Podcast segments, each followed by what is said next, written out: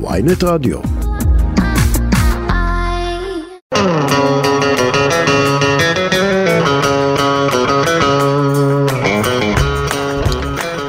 מחוץ לפריים, אהלן, שלום לכם, אנחנו עם פרק חדש לגמרי, ואיתנו היום שתיים אה, מהמפיקות ה... שעשו את- באמת את הבלתי יאומן בשנים האחרונות בטלוויזיה בישראל, שולה שפיגל ודנה עדן, אהלן אהלן, אהלן, היי. מה העניינים? מצוין. זה שתי, אלה שתי אנשים שעומדות מאחורי הסדרה טהרן, והרבה יותר מזה, אבל טהרן שם אתכן ב... בקדמת הבמה, נכון? נכון, נכון. דנה, בואי נתחיל מההתחלה. ככה לפעמים צריך, אפשר להתחיל מהסוף, עכשיו נתחיל מההתחלה. הסדרה טהרן, איך היא נולדה? מה- מהרגע הראשון שראית אותה במייל. אה, קיבלתי הצעה במייל, והכותרת של ההצעה הייתה טהרן, ואמרתי לעצמי, וואו, זה כאילו, כותרת, זה שם מדהים לסדרה. את פותחת את המייל, קחי אותי לאותה שנייה, את פותחת את המייל כמו בכל תחילת יום עבודה. פותחת המייל וכתוב הצעה לסדרה טהרן. וואו, כמה כאלה את מקבלת? הרבה. אבל משהו בשם הזה פשוט תפס אותי, אמרתי וואו זה מדהים, זה, זה שם, אף פעם לא עשו סדרה על הנושא הזה, ואמרתי אני מקווה שמה שכתוב בפנים יהיה טוב.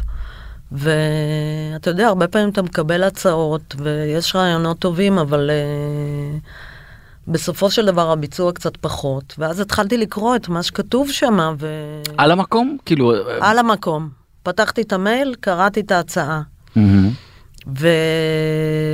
ובהצעה היה שם את הסצנה הראשונה ש... של המטוס שנוחת נחיתת חירום בטהרן. מהמם. ואמרתי, וואו, וזה היה כתוב נהדר. אמרתי, זה מטורף. קחי רגע אותנו לאותו רגע של אה, ילד או בחור צעיר או אישה צעירה שחולמת או, או אה, חולמים לעשות סדרה. אה, איך, מה היה כתוב במייל? אמ, סיפור, סיפור, סיפור, או ממש לא, סצנה? היה כתוב, לא, היה כתוב תיאור של מה שקורה בעונה. זאת אומרת, עוד לא היה תסריט, מהמם. היה כתוב תיאור של מה שקורה בעונה. ותיארו את הסצנה הראשונה. ואני פשוט אמרתי, זה סצנה מטורפת. ובהמשך היו דברים מאוד יפים בתוך מהמם. ההצעה הזאת. אה, ואז התקשרתי למאור כהן, ששלח לי את ההצעה. שהוא התסריטאי, הוא שעשה את הרעיון הראשי. כאילו. בדיוק. הוא אפילו לא תסריטאי. הוא אפילו, מה לא, הוא? הוא תסריטאי. של מחזות, אם אני לא טועה. מחזאי, הוא מחזאי, הוא מגדיר את עד עצמו. אותה תקופה היה מחזאי, ו... והוא גם עוסק במוזיקה, והוא גם, הוא איש רב פעלים. והצעתי לו שנצרף תסריטאי מנוסה להצעה. תגידי, אבל מה קורה? גם שולה, את רשאית להיות יותר בתחום הדוקו, אה, בפיצול ביניכם, נכון כזה? בחלוקה לא, לא ביניכם? בהכרח. לא בהכרח. החלוקה בינינו שכל הצד הקריאטיבי של הנושא הדרמות זה של דנה, מהמם. הדוקו יותר שלי, אבל סך הכל אה, שתינו מאוד מעורבות, אני אמנם יותר בצדדים ה... לפעמים הניהוליים, הארגוניים, הכספיים. אדמיניסטרטיביים יותר כזה. לא רק, אבל... אוקיי, עכשיו אני רוצה... שתינו בעצם מפיקות יוצרות, זה... עכשיו אני רוצה. לקחת אתכן, לשאול אתכן דווקא בהקשר הזה של המייל הזה. אם אני עכשיו, אה, לא יודע, אדם מהיישוב, שכותב איזשהו רעיון ושולח לך אותו, מה הסיכוי שאת תיקחי את הרעיון הזה, תגידי, הרעיון הזה הוא ליד, ותייצרי משהו משלך, ובעצם תזרקי את המייל הזה לפח. לא, לא, חס זה וחלילה. לא יקרה. וזה לא קורה היום בטלוויזיה? אין לי מושג מה קורה במקומות אחרים, אבל uh, תראה, אני אגיד לך משהו, על כל סדרה שאתה כותב, מהמם, וזה אני למדתי בהפקה הראשונה שעשיתי בחיים שלי. מהמם. שתפי את המאזינים שלנו. אה, זה היה בשנת 96, ממש קשה לי לומר את זה. מהמם. אה, בת כמה היית? הייתי בת... אה, יש יש פה, יש להם אישו עם גיל. יש להם אישו עם גיל. שייכנסו לגוגל. הייתי בת... בת כמה הייתי? 23. וואו, אבל את באת מבית של... אה, באתי מבא... אבא שלי היה מפיק ובמאי פרסומות. והגיעה הצעה, בדיוק אז פתחו את ערוץ 2, אז אבא שלי אמר לי, הייתי בכלל סטודנטית למדעי, המד... למדעי המדינה. ואבא שלי אמר, תנסי לפתח. את התחום של הטלוויזיה בחברה. ואז הגיעה הצעה אה, לסדרה חלומות נעורים. מהמם. ועבדתי עליה עם היוצרים, ואותו דבר באותה מעורבות כמו שיש לי בטהרן. מה תפקיד המפיק או המפיקה? אבל לפני כן אני רוצה להגיד משהו כן, קודם אה, דנה, לא מוחלט, וזה לא מוחלט. זאת אומרת, הרבה פעמים מהרעיון הראשוני שמגיע אלינו ועד המוצר הסופי, לפעמים המרחק הוא מאוד גדול, ותמיד האנשים שיוצרים את הפרויקטים באים עם הרעיון הראשוני, נשמרים בתוך התמונה, למרות שלפעמים הפער בין המוצר הסופי לרעיון הראשוני אז, לא אז, דומה. אז בואו נתעכב על זה רגע, אנחנו עוד נחזור לטהרן כל הזמן במהלך השיחה לא, אז שלנו. מה שרציתי לספר לך על החוויה בהפקה הראשונה שלי, הייתה שבאותו זמן אני עבדתי על התשדירים של המפד"ל עם אבא שלי. וואו. אבא שלי ביים את התשדירים של המפד"ל. ו... והסתובבנו בכל הארץ, אתה יודע, בוואן וזה, והצלם שאל אותי מה את עושה, אמרתי לו, אני מפתחת סדרה, חלומות נעורים. אז הוא אמר לי, אין לך סיכוי להצליח עם זה, כי עושים סדרה דומה, אוקיי? ואף אחד לא ייקח אותך. זה מה שהוא אמר לי. ואתה יודע, העובדה שעשיתי בסוף את הסדרה... מה זה עשה לך אבל באותו רגע שהוא אומר לך "אף- אין לך סיכוי? אה, זה גרם לי עוד יותר להילחם על זה. זה לא ריפא את ידיי. מאיזה מקום זה גרם לכם להילחם על זה עוד יותר? אני לא יודעת, זה עניין של אופי, אני חושבת. אה, גם, אה, אתה יודע, לקחתי את חלומות נעורים לאיזה שוק בינלאומי, בואו נזכיר רק חלומות נעורים כי יכול להיות שיש לנו מאזינים קצת יותר צעירים. חלומות נעורים זו הייתה סדרה על מגמת תקשורת בבית ספר. מהמם. איפה היא שודרה? היא שודרה ב-ICP בהוט. בכבלים. בכבלים. והיא נמכרה בכל העולם. מהמם. זה בעצם הייתה הסדרה הישראלית הראשונה שהיא אנטרטיימנט, שהיא לא מתעסקת בסכסוך וכולי, Mhm. שנמכרה. וואו. ואני זוכרת שבאתי לשוק, ב... זה אז במונטה קרלו, היה שוק טלוויזיה, וכל המפיקים של הדוקו וזה אמרו לי, מה את מנסה למכור פה? אמרתי להם, אני מנסה למכור סדרת נוער. והם אמרו לי, אחד מהם אפילו אמר לי, אם את תצליחי למכור, אז uh, יצמחו לי שערות על כף היד, משהו כזה. וכמובן שזה גם עוד יותר דחף אותי, ועובדה שהצלחנו למכור. אבל הוא אמר את זה מה הוא אמר את זה ל- לאישה צעירה כן. אישה צעירה ישראלית מה? הכל, מה שאתה רוצה. צעירה, בלונדינית, אה, נראית אה, הכי... לא רע, לא רע. מה? נראית הכי בימבו, הכי בימבו שאתה יכול, בגיל 23 באמת הייתי... אה, וגם גם אישה, גם צעירה, גם באה עם תחום של תל... אתה יודע, באותה תקופה, כיצרנים של אנטרטיימנט, זה היה בערך כמו שתגיד היום, אוזבקיסטן רוצה למכור אה. סדרת טלוויזיה. זה היה המעמד של ישראל בעולם, back in the 90's. וואו. כן. ואני רוצה לחזור אליכם גם שולה פה בנושא הזה כ- כמפיקות. אתם דיברתם על זה בעבר אבל זאת נקודה שמאוד מאוד מעניינת אותי הרי המוצר בהתחלה כשהוא מגיע אליכם כשנשלח אליכם המייל על טהרן בסוף כשהוא מגיע לגופי שידור וגם עוד נדבר על הגלגול הזה שעברתם בהתחלה הייתם בקשת ושחררה אתכם וזה אבל כמה ה- ה- המרחק הזה בין הרעיון הראשוני למה שקורה בסוף בהשפעת אותו גוף שידור שנותן את הכסף. האם המוצר יכול לאבד את עצמו באלף, לאבד את הרעיון המקורי בגלל שהגוף השידור הוא מביא את הכסף והוא חושב מבינה. שצריך להיות אחרת. תראה, אני שמעתי הרבה סיפורים כאלה, אני לא חושבת שבהיסטוריה המשותפת של דנה וגם לא שלי, אנחנו חווינו חוויה כזאת. אפילו כשאנחנו עובדים עם אפל הגדולה, רמת שיתוף הפעולה הקריאטיבי הוא הבעת אמון מוחלטת. אנחנו לא מרגישים שמחקו אותנו, אנחנו מרגישים שמכבדים אותנו.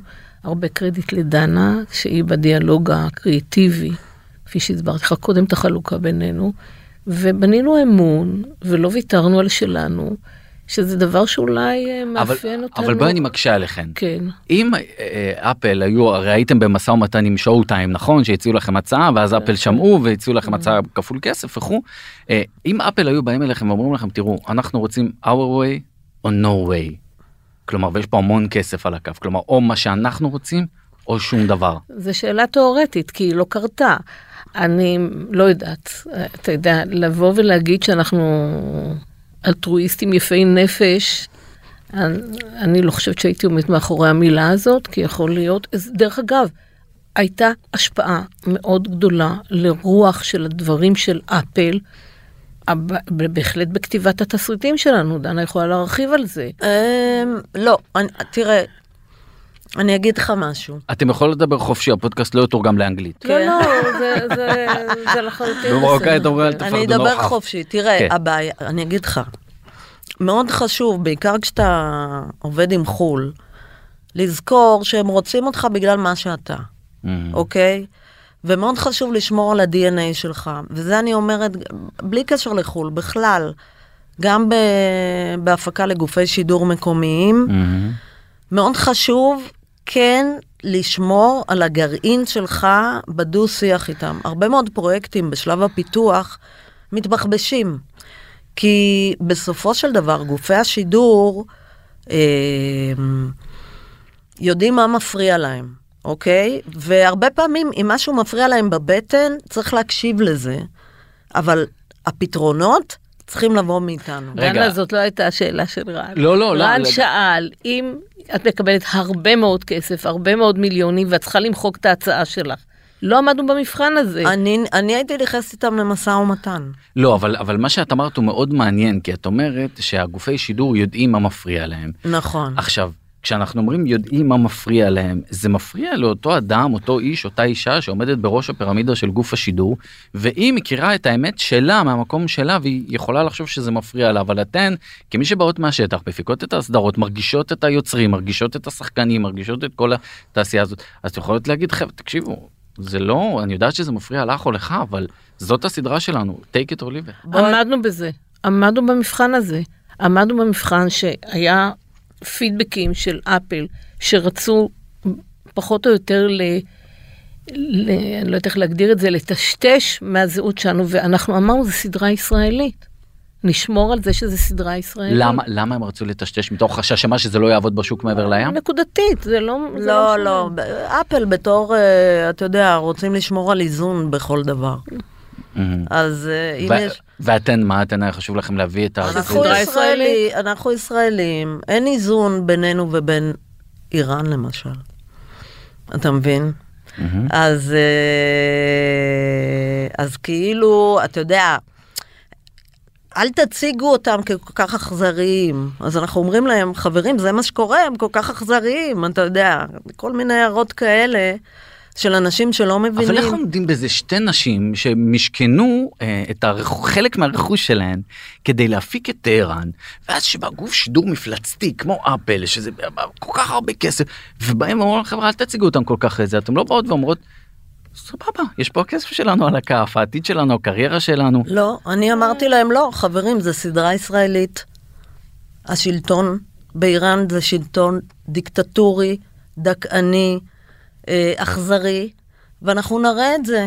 אנחנו נגד השלטון, אנחנו לא נגד העם האיראני, ואנחנו... אני חושבת שאנחנו בהחלט בסדרה אה, מראים את האויבים, או אפילו נגיד הדמות של פרז, Mhm. הדמות של... הוא דמות אנושית, הוא דמות שאנחנו יכולים להבין את, ה, את הקונפליקטים שלו. מהמם. אנחנו מציגים אותו כפטריוט, אבל גם כבן אדם. מהמם. אנחנו לא עושים דה-הומניזציה לאיראנים. אבל בכל מה שקשור לשלטון, בכל מה שקשור ל, למה שהשלטון שם עושה, אנחנו בהחלט מראים את הדברים כפי שהם. לא מגזימים ולא מפחיתים בחומרת המעשים. מהמם. אתם, אני רוצה להרחיב את זה ככה, לפתוח את התמונה, לאו דווקא לגמרי. לטהרן. תראה, בסופו של דבר אדם הוא אדם. זאת אומרת, אנחנו עבדנו מול, אנחנו עובדים מול אנשים. וכשאתה לא מפחד מהמפלצת הגדולה, אז צריך, אתה, אתה מנהל דיאלוג. שווה. אז, אז, אז עצת הזהב היא להסתכל בעיניים ולהבין שמי שעומד מולי, יושב מולי, הוא בן אדם לגמרי. לחלוטין. יש לי שתי עצות ליוצרים כן. ויוצרות. ויוצרות. אמ, תראה, טלוויזיה זה בסופו של דבר, מה שאנחנו מייצרים זה מוצר. מהמם. את זה חייבים להבין. זה לא, אה, זה מוצר שהוא אומנותי, אבל הוא מוצר. מהמם. אנשים צריכים לצרוך אותו, והשאיפה של מי שקונה את המוצר הזה, אוקיי? כל גוף שידור הוא שהוא יצליח כמה שיותר. ואנשים שמגיעים לטלוויזיה צריכים להבין את זה. הם צריכים להבין שהם כותבים סדרה, אבל בסופו של דבר יש לה כוח. יש לה כוח, זה לא כמו אה, פיצ'ר למשל. רגע, א- א- אז את אומרת פה, אתם כותבים סדרה ואנשים בסוף צריכים אה, ממש אה, לקבל את המוצר הזה, לראות אותו, לאהוב אותו, אז מה הטיפ בעצם? הטיפ הוא שאנשים לא סרט שרוצים למשפחה. לכתוב בטלוויזיה, מהמם. צריכים להבין שיתערבו להם ביצירה, שייתנו להם הערות, אוקיי? שללקוח יהיו ציפיות. מרגע שכתבתי זה כבר לא 100% שלי, מרגע בדיוק. ששיגרתי. בדיוק, בדיוק. אם אתה רוצה להיות עותר, מה שנקרא אצלנו עותר, שזה בן אדם שכותב ומביים ורוצה Mhm. להביא, אם אתה רוצה להיות עותר מוחלט, אז... תביא כסף גם, מה? תביא כסף. לא, אבל אני אומרת, תעשה פיצ'ר, או... פיצ'ר סרט קולנוע מלא, אנחנו כן, מדברים פה גם להדיוט. ס- גם סרט שמישהו, שאף אחד לא מממן אותו, כי ברגע שמישהו מממן אותו, גם יש לו כבר מה להגיד. כן, אבל זה, בוא נגיד, בקולנוע זה, זה נחשב מדיום שהוא יותר אומנותי. אז כמה, כמה הכסף הוא פקטור ב, ביצירה? כמה הבעל המאה יכול לשנות את היצירה שנכתבה בחדר קטן, סגור, אה, בארבע קירות, אני חושב- איפשהו? אני חושבת שההתייחסות שלנו לגופי השידור בארץ, מהמם. בתקציבים של מאות אלפי שקלים, לפרק. יהיה- ל- ל- כן. כן, למשל, יהיה זהה מבחינת הדיאלוג והחשיבות לדיאלוג מול גוף שנותן לנו הרבה ש- הרבה שולה יותר אתה כסף. פוליטיקאית מבין שתיכן, נכון? לא, לא. לא? אה, אה, אני לא יודעת לענות על זה. כן, אני יכול, בכמה? אה, 12 דקות, אני יכול להגיד ששולה אתה פוליטיקאית מביניכן? לא, אבל למה? כמה. כמה דברים כבר... אה, לא, לא, לא, אני פשוט, שולה מהדקת את הזה, וזה, זה- זה- זו דינמיקה, בשביל זה נוצרה יש דינמיקה. בינינו דינמיקה, זה בטוח. כן, עכשיו אני רוצה לקחת אתכם, אה, ישב פה בכיסא שאני יושב עכשיו, קטן שטיין, אז החלפנו, ליאור רז. וליאור רז סיפר שאנשים מודעים רק להצלחות שלו ולא לכישלונות שלו. אני רוצה לענות לך. הופה, את לא יודעת מה השאלה, אני- סלאם שולה. כי אני בתור תחקירנית, קודם כל. הקשבתי. לפודקאסטים אה, ליאור רז, נכון. וגם עם, אה, וגם עם, אה, נו, אוי ואבוי, אל תזכרי כי אחר כך הוא יעלה. רותם סלע, רותם סלע, כן. ובשני ה- בשני אה. הרעיונות האלה אתה עסקתם בנושא של מזל. וחשבתי על זה בדרך אוקיי. הנה, וחשבתי שהמילה שהייתי קוראת ל... זה לא רק מזל, אבל יש גם מזל. אז מה המילה? זה, נחישות? זה פסקה, זה קודם כל להיות מטורפים לנושא, פשן מטורף, ויש גם מקום של מזל. אוקיי, אז אני עכשיו יש. מתפרץ לד- לדלת פתוחה, במקרה שלכן. את ראית את הדנה, את ראית את המייל הזה שכתוב טהרן, נורא התלהב, צירפת תסריטאי, משה זונדר, נכון? צירפת תסריטאי, התחלתם לעבוד על הסדרה שנקראת טהרן, הלכתם להציע את זה לגופי שידור, הלכתם לקשת, קשת אמרו וואלה, תקשיבו, יש לכם תקציב פיתוח. נסביר, תקציב פיתוח זה כמה עשרות אלפי שקלים שנותנים כדי שיהיה שקט לתסריטאי, ליוצרים ליצור, ו- ואתם כותבים. אתם מסיימים לכתוב, קיבלתם את הכסף מקשת, הכל טוב ויפה, קשת אומרים לכם, חבר'ה, נשמות שלנו, תודה רבה להתראות. קחי אותי לרגע הזה שאת יושבת שנה שלמה, דנה ושולט. אתן יוש- שנתיים. שנתיים, הופה, וואו. יושבות שנתיים לעבוד על מוצר שאתם חושבות שהוא יהיה בקשת, שהיא אחד מהערוצים הכי אה, נצפים בישראל, ואז אתן מקבלות את הכאפה המטאפורית של תודה ולהתראות. מה קורה בבטן? קודם כל חשוב לי להגיד שקשת מאוד אהבו את הפיתוח, את התסריט. מהמם. אה, אני חושבת שהם ויתרו על זה בגלל שבאותה תקופה זה, זה היה נראה כמו משימה בלתי אפשרית. כלכלית. כלכלית, גם השפה, כאילו לשים בפריים טיים אה, שפה זרה כמו, כמו אה, פרסית, אני חושבת שגם זה היה חלק מהחשש. זאת אומרת, הם כגוף שידור אה, צריכים גם אה, לחשוב על הסיכונים שהם לוקחים. ואני חושבת שזה היה פרויקט באמת שהיה נראה מאוד מסובך ומאוד קשה להרים אותו. אה, אני, תראה, אני אגיד לך, אני כבר לא חוטפת כאפות. אני כל כך רגילה לדחיות. אני לא לוקחת את זה ללב, חייבת לומר. איך אפשר לא לקחת ללב שאחרי שנתיים של עבודה מאומצת וכבר קיבלתם חצי אור ירוק? גם אחרי זה חיכינו עוד שנתיים עד שהיה המכרז של התאגיד. וואו. אה, אתה יודע, לא ממשיכים, ממשיכים. ניסיתי למכור את זה לכל גופי השידור בארץ, זה היה אצל כולם. יס, כן, הוט, כן. אה, רשת. רשת, אני חושבת שכן. אני כבר לא זוכרת, אבל אני חושבת שכן. וכולם אמרו לא? כן? למה? Mm, כל אחד מסיבותיו. מה, תפ- בוא בוא תגידי לי מה, הם אחד זה חלק כלכלי. אמרו, חלק אמרו, יש לנו דברים דומים, חלק אמרו, אנחנו בכלל לא מתחברים לז'אנר הזה, חלק אמרו, זה יקר מדי, איך בכלל אה, תצליחו להרים את זה, אתה יודע. וואו. ואז... אה, מטורף. התאגיד בדיוק אה, נפתח, והם הם היו, הם נזקקו לאיזה איבנט, לסדרת איבנט, מהמם. כי הם די היו מתחת שתהיה לרדאר גדולה, בהתחלה. שתהיה סדרת דגל. כן. מהמם. והם הבינו את הפוטנציאל, אני חייבת להגיד, רוני פרי מהתאגיד, מהמם. ברגע שהיא... מנהלת מחלקת הדרמה. כן. ואלדד. ואלדד קובלנד שהיה המנכ"ל, ש- כן. המנכ"ל הראשון שעזב. אה, ישר הבינו את הפוטנציאל של הסדרה הזאת להפוך לסדרת דגל שתפתח את הקהל של התאגיד, וזה באמת מה שקרה. הסדרה הייתה הצלחה מטורפת. זו הייתה פעם ראשונה שהם הגיעו ל... ל... לאחוזי צפייה של שתי ספרות. בואו בוא, בוא נשים נקודה פה ונדבר שנייה על הרייטינג. העונה הראשונה מסתיימת, התאגיד לא נמדד ברייטינג באותו זמן. התאגיד יצא מוועדת המדרוג, אתן לא יכולות לדעת, מחפשות רק הערכות והדלפות וכו' מוועדת המדרוג, שמדדה אבל לא פרסמה את הנתונים, נכון?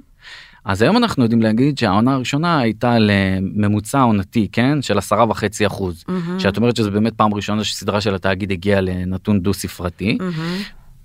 והעונה השנייה ירדה, היא ממוצע של 6 אחוז. תראה, קודם כל הייתה לנו בעיה בעונה השנייה, כי ההשקה נדפקה. למה? היה פיגוע באותו ערב, נכון. ולא שידרו את הפרק הראשון. נכון. עכשיו, ברגע שההשקה נדפקת לך, שידרו אותה בדיגיטל וגם זה היה בגלל אפל, נכון? הייתה שם בעיה. אני לא זוכרת. היה תיאום, ה... זה היה תיאום הלוחות זמנים, שזה היה אה. צריך להיות באותו ב- זמן. בואו נסביר, אה, בואו. נסביר רק למאזינים. קודם כל- אתם אמורים לעלות ביחד עם אפל וברגע כן. שיש שינוי שהתאגיד מחליט לפרוץ למבזק חדשות כי יש פיגוע מה לעשות זה הרבה יותר חשוב דוחים את ההקרנה בטלוויזיה את השידור בטלוויזיה אפל לא יכולים לזוז הם משאירים את זה ככה והתאגיד אומר אני משדר בדיגיטל ולמעשה ההפקה ההשקה של העונה השנייה את אומרת נדפקה. ההשקה נדפקה, וזה, ואני חייבת להגיד, זה קריטי. וואו. בגלל שכל ה... באמת ה... המאמצים השיווקיים הם מתנקזים ליום מסוים, והיום הזה, אנשים מודעים לזה, והם צופים, אתה יודע, וקהל רחב צופה בזה. מתי ואז, זה היה בשישי לשישי סליחה שאני. וואי, אני... אין לא כי הם השיקו את זה ככה סליחה סליחה הם ככה הם פרסמו כן תמשיכי לא רציתי לקטוע אותך בקיצור. יכול להיות, אני כן, לא כן. זוכרת. ו... ואז הם הזיזו את זה ליום אחר, ואז הצופים כבר לא מודעים מתי זה מתחיל, ו... ו... ונורא חשוב, הפרק הראשון הוא תמיד נורא נורא חשוב. היה את אותו דבר עכשיו גם עם מלאך משחית לדעתי. נכון. שגם. אה, שגם אה, ההשקה שם נדפקה. היה מצב הפוך עם, אה, נו, קרתגו, קרתגו הפרק הראשון היה בגמר המונדיאל. בגמר המונדיאל, שזה היה מדהים. הייתה ציפייה נורא גדולה. כן, הייתה ציפייה. אז אני אומרת, אז אתה רואה מה קורה כשיש השקה כמו שצריך, קרתגו היה שם... אפל דיברו איתכם על הנתונים הנמוכים של הרייטינג? אה, מי? אפל דיברו איתכם על הנתונים לא, הנמוכים של לא, הרייטינג לא, בכאן, הם לא ידעו את זה? תראו, אפל. במקביל אנחנו כבר במצב בעונה השנייה, שיש כאן, שזה מאוד חשוב, הם שותפים מלאים שלנו, ואנחנו חיים בארץ וזה חשוב, אבל יש גם הצלחה בינלאומית.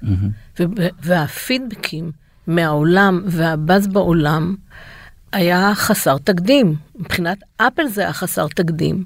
אז פחות עניין אותם הרייטינג הרייטינג. במדינה הקטנה הזאת, לעומת ה-42 שפות שהופקו והופצו בכל העולם.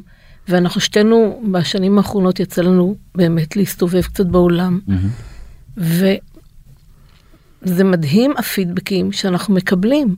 אני נמצאת באוזבקיסטן ואנשים מדברים איתי על... אה, בואו טהרן. נדבר רגע על תקציבים. אתם אה, הנה שולה ודנה מסתכלות אחת על השנייה אני במין לא איך אפשר שיתפתי איתו פעולה עד היום. איך אפשר להתייחס לא אנחנו לא ניכנס למספרים אם לא תרצו ספציפיים אבל כשהתחלתם את העונה הראשונה זה היה סדר גודל מטורף לסדרה אה, בקנה מידה ישראלי נכון. עם, אה, קרוב למיליון שקל לפרק כן, נכון כן. ואז אתם אה, רק נגיד לא הצלחתם לגייס את התאגיד לא נתן לכם את כל הסכום נכון נכון. איך השגתם את השאר. פנינו לחברת הפצה, דנה נסעה עם דני, אה, הבמאי, דני דני, הבמאי, סירקין, כן. נסעו לשוק בארצות, בלונדון. ושם יצרו, נוצר קשר עם כמה חברות הפצה, ובסוף נבחרה אחת שגם הייתה מוכנה להשקיע. והם השקיעו את הסכום שאפשר לנו, מה שנקרא, להיות עם. הראש מעל המים. בדיוק, אבל לא מה יותר קרה- מזה. אבל מה קרה שאתם החלטתם אה, למשכן לקחת סיכון אישי על ה... זה היה, אל תשכח, תקופת הקורונה. כן. אה, לא, ו- זה היה לפני הקורונה. לא, לא, דנה. אני זוכר זה את- סיפור אל ת- שאני אספר. כן, אני יאללה, מכירה את. הפרטים אה, שלו. אה, כן. כן, כן. טוב. הכסף, אה, כמו שאמרתי, הכסף הזה אפשר לנו, ל- באמת, היינו צריכים עוד כסף. והכסף הנוסף שהגיע היה הכסף שהגיע מהחזרי המס היווניים. והתקופה הייתה תקופת הקורונה, והיינו, בארץ היינו צריכים לשלם את כל התשלומים ואנחנו לא... לא, נגיד רק רגע, יוונים רגע. כי אתם צילמתם ביוון. צילמנו נסביר. באתונה, נכון. ובאתונה יש חוק להחזרי מס להפקות זרות, מהמם. ואנחנו היינו צריכים לקבל את הכסף הזה, ובגלל הקורונה שם כמה חודשים לא עבדו כמו בארץ, זה היה ב... ב... אה, זה לא נתן לכם את הכסף. וזה לא. נתן לנו את הכסף בעיכוב של חצי שנה. לא, לא רק זה, היינו מההפקות הראשונות שהיו אמורות לקבל את הדבר הזה. וואו. ו... והייתה תחושה שהולכת? להיות חדלות פירעון. גם אה, ולממשלה היוונית היה היסטוריה של פשיטת רגל. זה- חיינו בסרט אז רק, רק הזאת. בוא נכניס את המאזינים לתוך הדרמה הזאת שאני נמצא בה עכשיו. אתם כבר מחליטות על מקום לצלם ביוון, אתם בונות על מימון מהכסף של הממשלה זה היוונית. חלק מהתקציב שלנו. חלק כבר. מהתקציב ואז אתם מגיעות לצלם ובום אין כסף. לא מצלם, גמרנו. גמרנו גמר- לצלם, נשארנו בפערים תזרימיים אלוהים של שיעזור, מיליוני... מה עושים? ממשכנים ממשכנים. בתים. משכ... משכנתם את הבתים שלכם כדי לצלם את העונה של טהרן. להשלים ולא להישאר חייב לאף אחד. וואו. כמה פחדתם מאחד עד עשר? אנחנו משוגעות שתינו. אנחנו באמת משוגעות, אנחנו מפחדות וממשיכות. אנחנו אופטימיות חסרות אחריות, ואנחנו לוקחות לעצמנו סיכונים מטורפים. ואין לי הסבר, אנחנו... ומה מה- המשפחה מזה? אומרת? מה המשפחה אומרת? אתם משתפים אותם בכלל או שאתם אה, עושים את זה? לא, אני לפחות אה, הסתרתי את זה במשפחה שלי, מהילדים שלי. לא רציתי לגלות להם רק אחרי שהכסף הגיע. משכנת את הבית בשביל טהרן. כן. ודנה? לקחה התחייבויות אני- אישיות. אני מדחיקה. וואו. אני חייתי בהדחקה.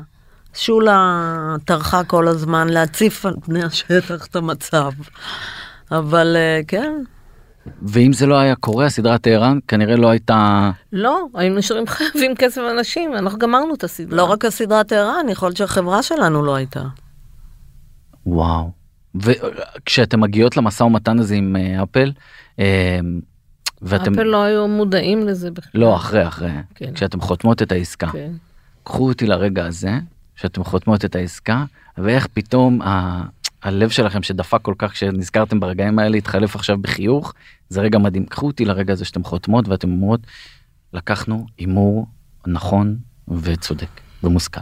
אני יכולה לדבר על תחושה של אושר עילאי בלי מחשבות אם עשינו חכם או לא עשינו חכם. דחיל רבאק, את משכנת את הבית שלך כמה כן, חודשים לפני מאושר, זה. אז לא, כבר קיבלתי את הכסף. בסדר, לא משנה, אבל זה סוג של ניצחון שלה. זה אושר עילאי. עוד לא. תראה, אני קיבלתי את הטלפון בארבע בבוקר, אוקיי? את ישנה, מקבלת שיחת טלפון בארבע בבוקר? כן. מה את רואה על הצג? שם של מישהו או מספר טלפון כזה שם מחו"ל? של מישהו. אוקיי. נציג החברה כן, המשווקת. כן. ואני מקבלת את ההודעה על העסקה, שזה היה בלתי יאומן, כי זו הייתה עסקה מטורפת. אה, ומאז בערך שנתיים לא ישנתי. אותי זה מצד אחד כאילו הרגשתי וואו איזה יופי זה מדהים, מצד שני ישר התחלתי לחשוב אוקיי, מה ההשלכות של זה? מה עושים? מה ההשלכות? איתם? ב-20 מיליון דולר, מוכרות סדרת אה, טלוויזיה. זה השלב שאתם אמורות להגיד כן. זה עכשיו שאנחנו מחייכות אחת אל השנייה. הערכות מדברות על 20 מיליון דולר. יופי. מה השתיקה? אי אפשר רדיו שתיקה, אני לא יכול להראות את הפנים שלכם עכשיו. אני לא רוצה לקבל צביטה מדנה בישבן עכשיו. אסור לכם להתייחס למספרים? לא. אנחנו לא רוצים. לא, רגע, שנייה, לא עסקה, אסור. כן. בוא נגיד שזו הייתה עסקה בקנה מידה באמת שלא נשמע עד אז לסדרות ישראליות by far. היא שינ- ה- העסקה הזאת שינתה את החיים שלכן, גם, כ... לחלוטין. גם כמפיקות וגם כנשים. לחלוטין. סגרת משכנתה על הבית שולה. הרבה לפני, ברגע שהגיע הכסף מהיוונים סגרנו. אה, אני רוצה לבנות פה דרמה עם סיפור עגול. סיפור עגול. שולה, לא לא. נס- לא נספר לך את כל הדרמות, אולי בשנה הבאה נספר לך עוד דרמה. אה, תראה, אה, זה בהחלט אה, אירוע משנה חיים, אין ספק. וכשאתם חוזרות אחורה לאותם חודשים שאתם לא יודעות מה לעשות והפתרון היה למשכן בית או לקחת התחייבויות אישיות, זה... כמה לא ישנים בלילה כשאת יודעת שאת מסיימת לצלם סדרה אבל אין לך את הכסף לשלם לאנשים. אם את חיכה, אני ישנה.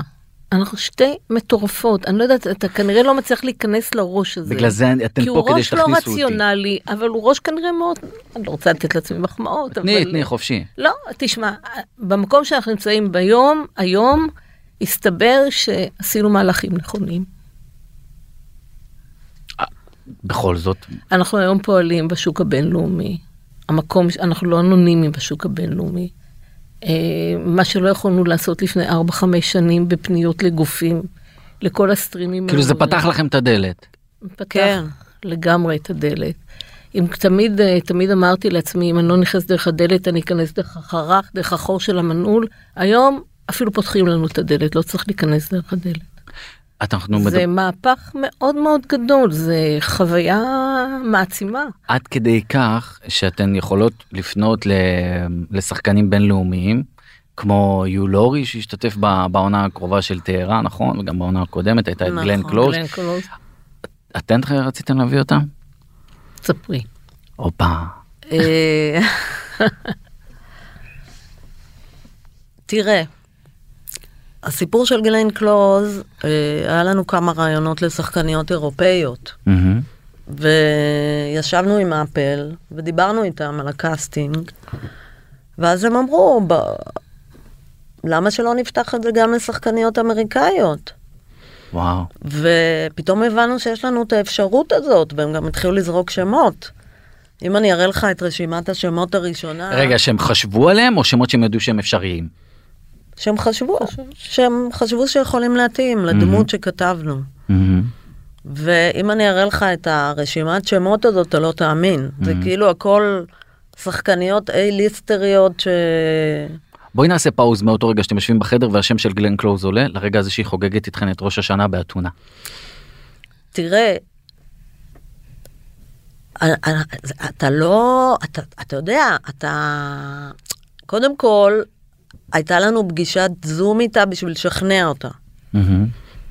ולדני ולי הייתה שיחה איתה, והיא הייתה מאוד... דני סירקין הבמאי, כן, כן, של. היא- אתה יודע, קורונה, שיחת זום עם גלן קלוז, רק זה, אתה יודע, מה, מה יותר? ש- כלומר מה אתם אה, את דנה עדן המפיקה של טהרן דני סירקין הבמאי וגלן קלוז או שיש עוד חלונות נסתרים כזה כמו לא, לא, הסוכן לא. שלה וזה. לא, לא, לא, שלושתנו. וואו. מתי זה קורה? ביום ב-12 בלילה 1 בלילה מה? וואי, אה, תמיד זה בלילה, זה בגלל בלילה. לוס בלילה אנג'לס. אני רוצה כן, להכניס את כן, המאזינים כן. לתוך כן, הסיטואציה. כן, זה היה בערב. בערב לא את בבית שלך? את בבית כן, שלך ב- בתל אביב? איפה את גרה דנה? תל אביב? אני אה, בתל אביב. בתל אביב. בבית שלך בתל אביב עושה זום עם גלן קלוז עם כדי גלן לשכנע אותה. לשחק בסדרה שכתב מחזאי ישראלי. נכון. כן. והיא יושבת, והיא, אתה רואה אותה. בבית שלה. אתה רואה אותה בבית שלה, מאחורי הרי הרוקי, היא לא גרה בלוס כן, אנג'לס. אני יודעת. והיא כזה. היא נראתה לנו מאוד מרוחקת. ואנחנו כמובן מאוד אה, ניסינו למכור לה את הדמות, ומה יהיה, ופה ושם וזה, אבל יש בה משהו מאוד, אתה יודע, היא דיבה, זה לא... וסיימנו את השיחה, אני ודני, אמרנו, היא לא תיקח את זה. הכסף לא עולה שם זה אתם בכלל זה לא סוכנים. זה סוכנים אוקיי. אבל אנחנו אומרים, זה לא יקרה. רגע, אבל היא שואלת שאלות רוצה- על ישראל? שנייה, היא שואלת שאלות על ישראל, על המשמעות של יש הסדרה לה הזאת. חבר שהוא יהודי והיא מכירה. ו... לא, אבל, אבל על המשמעות של, ה, של הסדרה, היא אומרת איך, איך זה יתפרש מהצד השני, אני לא רוצה לקנות לעצמי אויבים, זה עולה? היה גם אלמנט כזה. של לא, חשש. לא, היא דיברה דווקא על איך נציג את העם האיראני. מאוד הטריד אותה שלא נוציא את העם האיראני אה, לא טוב. ואמרנו לה, מה שאמרתי לך מקודם, אנחנו בעד העם האיראני, אנחנו נגד המשטר. מהמם. אני רוצה ו- להרחיב כאן בנקודה הזאת, כי אני הייתי בדיוק בסצנה הראשונה שדני סירקין מצלם את גלן קלוז, הוא מת מפחד. וכשאני חושבת, דווקא זה בדיוק נותן את הפרספקטיבה איפה היינו אז בעונה השנייה, ואיפה אנחנו היום, שאנחנו כרגע בעיצומם של צילומים של העונה השלישית. מהמם.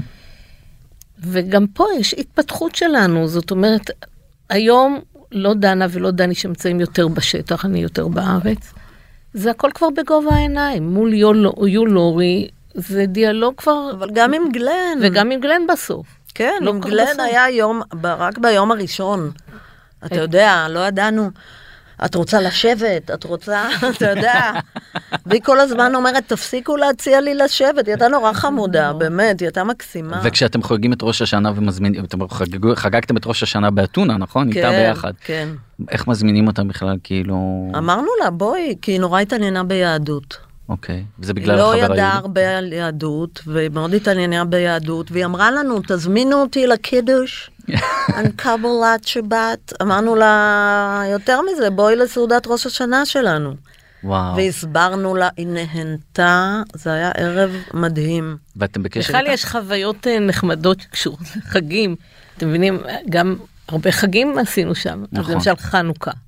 צוות של איזה 40 עובדים יוונים. איזה 40, אולי 100? 100 עובדים יוונים, נו.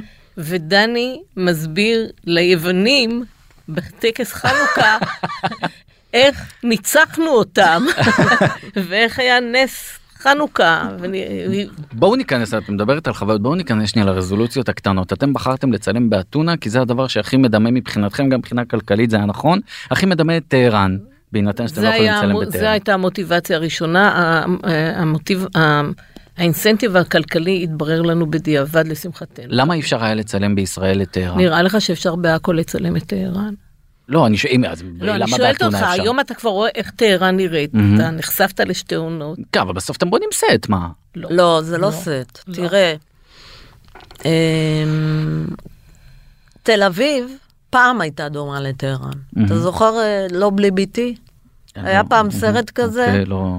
היה פעם סרט על אישה שהבעל שלה, שהיא מהמם. מנסה לחלץ, צילמו את הכל בתל אביב. מהמם. אבל זה היה כאילו בסוף האייטיז, שתל אביב באמת הייתה הרוסה ודפוקה וכולי.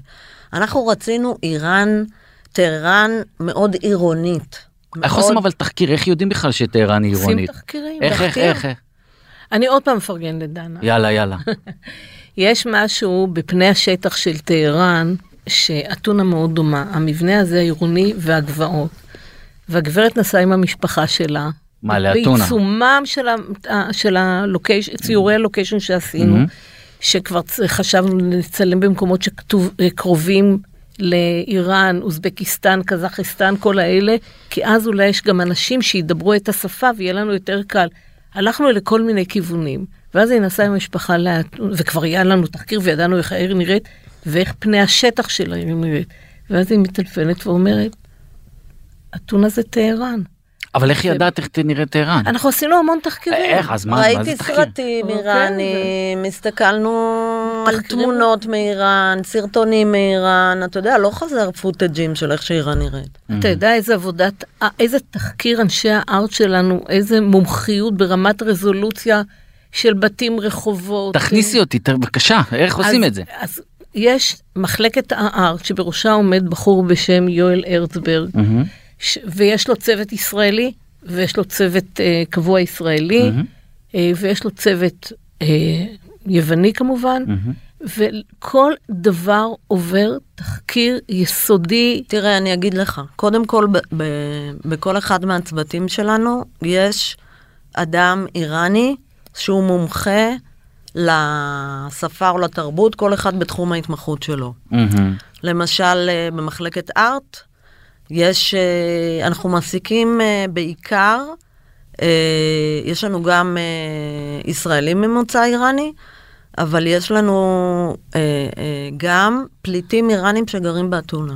מהמם. אז למשל מצאנו מישהו שיכול לעבוד על הארט. אה, אתה יודע, זה יכול להיות בן אדם שעזב את טהרן לפני חודשיים. נכון. או למשל אה, תופרות איראניות שעזרו לנו עם ההלבשה. אתה חייב להבין, תראה, בארץ לא כל כך מבינים את ה... באמת את מה שאנחנו עושים, כי זה מטורף. זה רק ה... בוא נגיד, רק הצוות ארט מונה 50 איש. צוות ארט זה מי שבונה את כל הסט והתלבושות והעניינים. לא, לא התלבושות, לא, רק, רק- רק הארט. הסט, רק הסט. רק הארט. אז עכשיו נגיד אנחנו מחליטים שאנחנו מצלמים ברחוב מסוים. בעונה האחרונה למשל היה לנו סצנה במסעדה, כשמחוץ למסעדה יש שוק, אוקיי? אז מצאנו פינה באתונה, שיש מסעדה שצופה אל השוק, אל, שצופה אל איזושהי רחבה, מהמם. ובנינו שם שוק. עכשיו, מה זה אומר? זה אומר את כל, וזה, ואתה יודע, זה, זה, זה כיכר, זה גדול. בכל הרחובות שגובלים בכיכר, משנים את כל החנויות והופכים אותן לחנויות איראניות. וואו. איך סוגרים בכלל רחוב כזה ביוון? זה, אתה יודע, אנחנו עובדים עם חברת הפקה מקומית. משלמים כסף אבל לחנויות האלה? משלמים על ברור, הכל. על הכל הכל. משלמים. אז אתה בעצם הופך את כל החנויות לאיראניות. אם יש, אה, נו, אה, כתובות, הרי, הרי באתונה יש המון המון גרפיטי. כתובות על, הק- על הקירות, גרפיטי, כן, כן. צובעים, מכסים את הגרפיטי. אני חושבת שהסדרה שלנו כיסתה גרפיטי באיזה עשרה אחוז מאתונה. וואו. בכל עונה אנחנו באים לראות מה קרה לרחובות שצבענו, ואתה רואה שזה חזר חוזר. וזה חוזר. אני אספר לך אנקדוטה, מישהו סיפר, נדמה לי אורן גזית סיפר לי את זה, שהם עשו סיור באתונה, והסיורים שעושים עכשיו באתונה אומרים, כאן צולם טהרן. אה, כן? מצחיק. אז, אה, אז קודם כל אתה, אתה באמת, את כל החנויות הופך לאיראניות. וואו. דבר שני, אתה בונה שוק איראני. מה זה אומר שוק איראני? מוצרים איראנים. אז יש לך... מאיפה אתם מביאים את המוצרים האלה? אנחנו מייצרים, אנחנו גם לא יכולים לשים מותגים אמיתיים, אז את הכל ממציאים. וואו. אז המחלקת ארט למשל, יש אה, אה, שימורים. אז השימורים, הם ממציאים מותג, ויש את הגרפיקה, וואו. ויש את הכל. אה, זה- זה זה מטורף.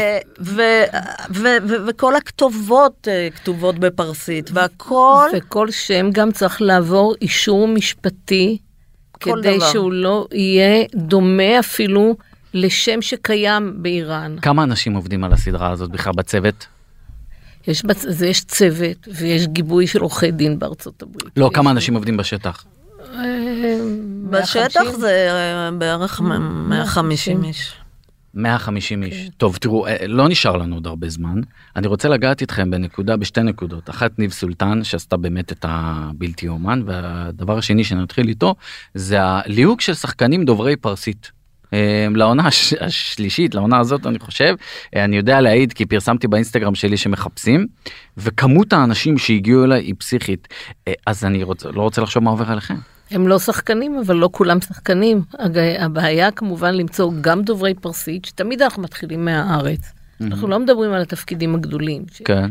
אבל תמיד אנחנו נחפש כמה כי הייתה גם עתירה נגדכם שאין לה מספיק אנשים אה, מישראל שעובדים. זה פרשה, כן, כן, כן, הפקה מקומית. נכון ורצו כן, כאילו כן, למנוע לא, מכם. אה, תראה, אני לעלות אגיד לך. מה, באמת אה, המלהקת שלנו, מיכל קורן, עושה עבודה מדהימה. היא מוצאת שחקנים איראנים בכל רחבי הגלובוס, אוקיי? אה, ואנחנו עושים להם אודישנים דרך הזום. ומגיעים אלינו אנשים מהודו. מאיחוד האמירויות, בעונה הזאת הבאנו מישהו מאוסטרליה, מארצות הברית, משוודיה, מגרמניה, מצרפת, מבלגיה, כמה כמה המאגר שלכם של שחקנים איראנים היו הייתה בעונה הראשונה לעומת השנייה והשלישית אחרי היה החשיפה. לנו מאוד קשה, בעונה הראשונה היה לנו מאוד קשה למצוא שחקנים, כי לא. אף אחד לא ידע מי אנחנו, הפקה מישראל. מהמם. היה לנו אז, רק אה, שניים. לא, לא, לא. לא, לא, ארבעה. ארבעה שחקנים היה את... אה, כן, והשתמשנו בהרבה ניצבים וכולי. בעונות הבאות, אחרי שטהרן כבר התפרסמה, היה לנו הרבה יותר קל להביא. את השחקנים האלה. תספרו לי על הליהוק של אה, ניב סולטן רק נגיד אתם הכרתם את ניב סולטן מהסדרה יש לה את. זה שהייתה בקשת אתם הפקתם אותה. למה ניב? אז אני אגיד לך מה, אני כל הזמן ידעתי שאני רוצה את ניב לתפקיד הזה, כי אני מאוד אוהבת את ניב, אה, אני חושבת שהיא שחקנית מדהימה, וחשבתי שיש לה גם את הלוק וגם את הסוג של רכות יחד עם חספוס שמתאימים לתפקיד הזה. ועשיתי טעות חמורה מאוד, שאני לא אחזור עליה יותר כמפיקה. זה שהתחלתי לעבוד עם דני, הבמאי, אמרתי לו, תקשיב, יש כבר ליהוק ל- לתפקיד של תמר, זאת נים סולטן. עוד שזה- לפני שהיא בכלל יודעת עוד לפני כן, שהוא... כן. וואו. שזה טעות קשה מאוד, בגלל שבמאי, במיוחד במאי כמו דני, שהוא אה, מאוד... אה, מדהים, מדהים, מדהים. כן, הוא מדהים, מדהים, מדהים. הוא מדהים, אבל הוא מאוד, אתה יש לו יודע, את ה-say שלו. כי יש לו. את ה-say שלו, והוא מאוד ריכוזי וזה. ברגע שאמרתי את המשפט הזה, הוא פתח אודישנים לכל הנשים בארץ. וכמובן שהזמנו גם את ניב לאודישן.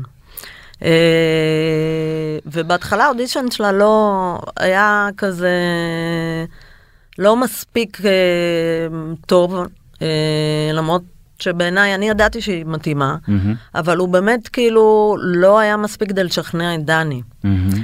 אמרתי לו, תביא אותו לעוד אודישן. ובאמת באודישן השני, שהיא nailed it.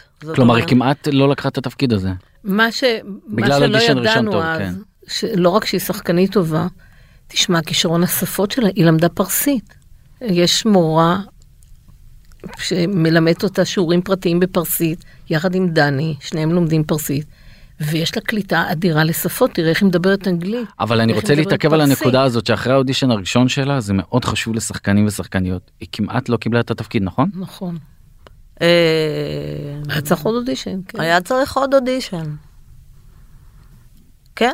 ואת הפעלת אם לא הייתי, בוא נגיד, אה, אם אני לא הייתי... מתעקשת. מתעקשת, אז יכול להיות באמת שהיה מצב כזה, אבל מבחינתי לא היה מצב כזה, כי ידעתי שהיא מתאימה. וואו. ובאמת עשינו אודישנים להרבה מאוד כמה שחקניות. שחקניות עשיתם? כמה אודישנים? וואי, אני לא זוכרת. מה 10 20 מה 30? לא יודעת, אה, עשרות? אולי אה, קרוב ל-15, משהו מהמם. כזה. וואו. טוב הזמן שלנו אה, נגמר אה, אז אני רק רוצה לשאול אתכם עונה נוספת רביעית תהיה כי עכשיו אתם מצלמים את ה- מצלמות את השלישית. בתקווה. כי אין, אין איזה משהו חוזי עם אה, אפל. אנחנו מקוות את- אתם שלא מקוות- גמרנו בעונה אוקיי. ובכמה מכרתם את אה, אפל את טהרן לאפל? מה מיליוני דולרים? אני לא מבינה. מה? מספרים. טוב, אה, דנה עדן, שולה שפיגל, שולה שפיגל המפיקות של טהרן ובאמת מפיקות טלוויזיה, תודה רבה על שיחה. מרתקת מאוד. ואנחנו מחוץ לפריים נגיד תודה לעורכת שלנו דנית צמית ולטכנאי שלנו סתיו בצלאלי, תודה רבה שהאזנתם בבית.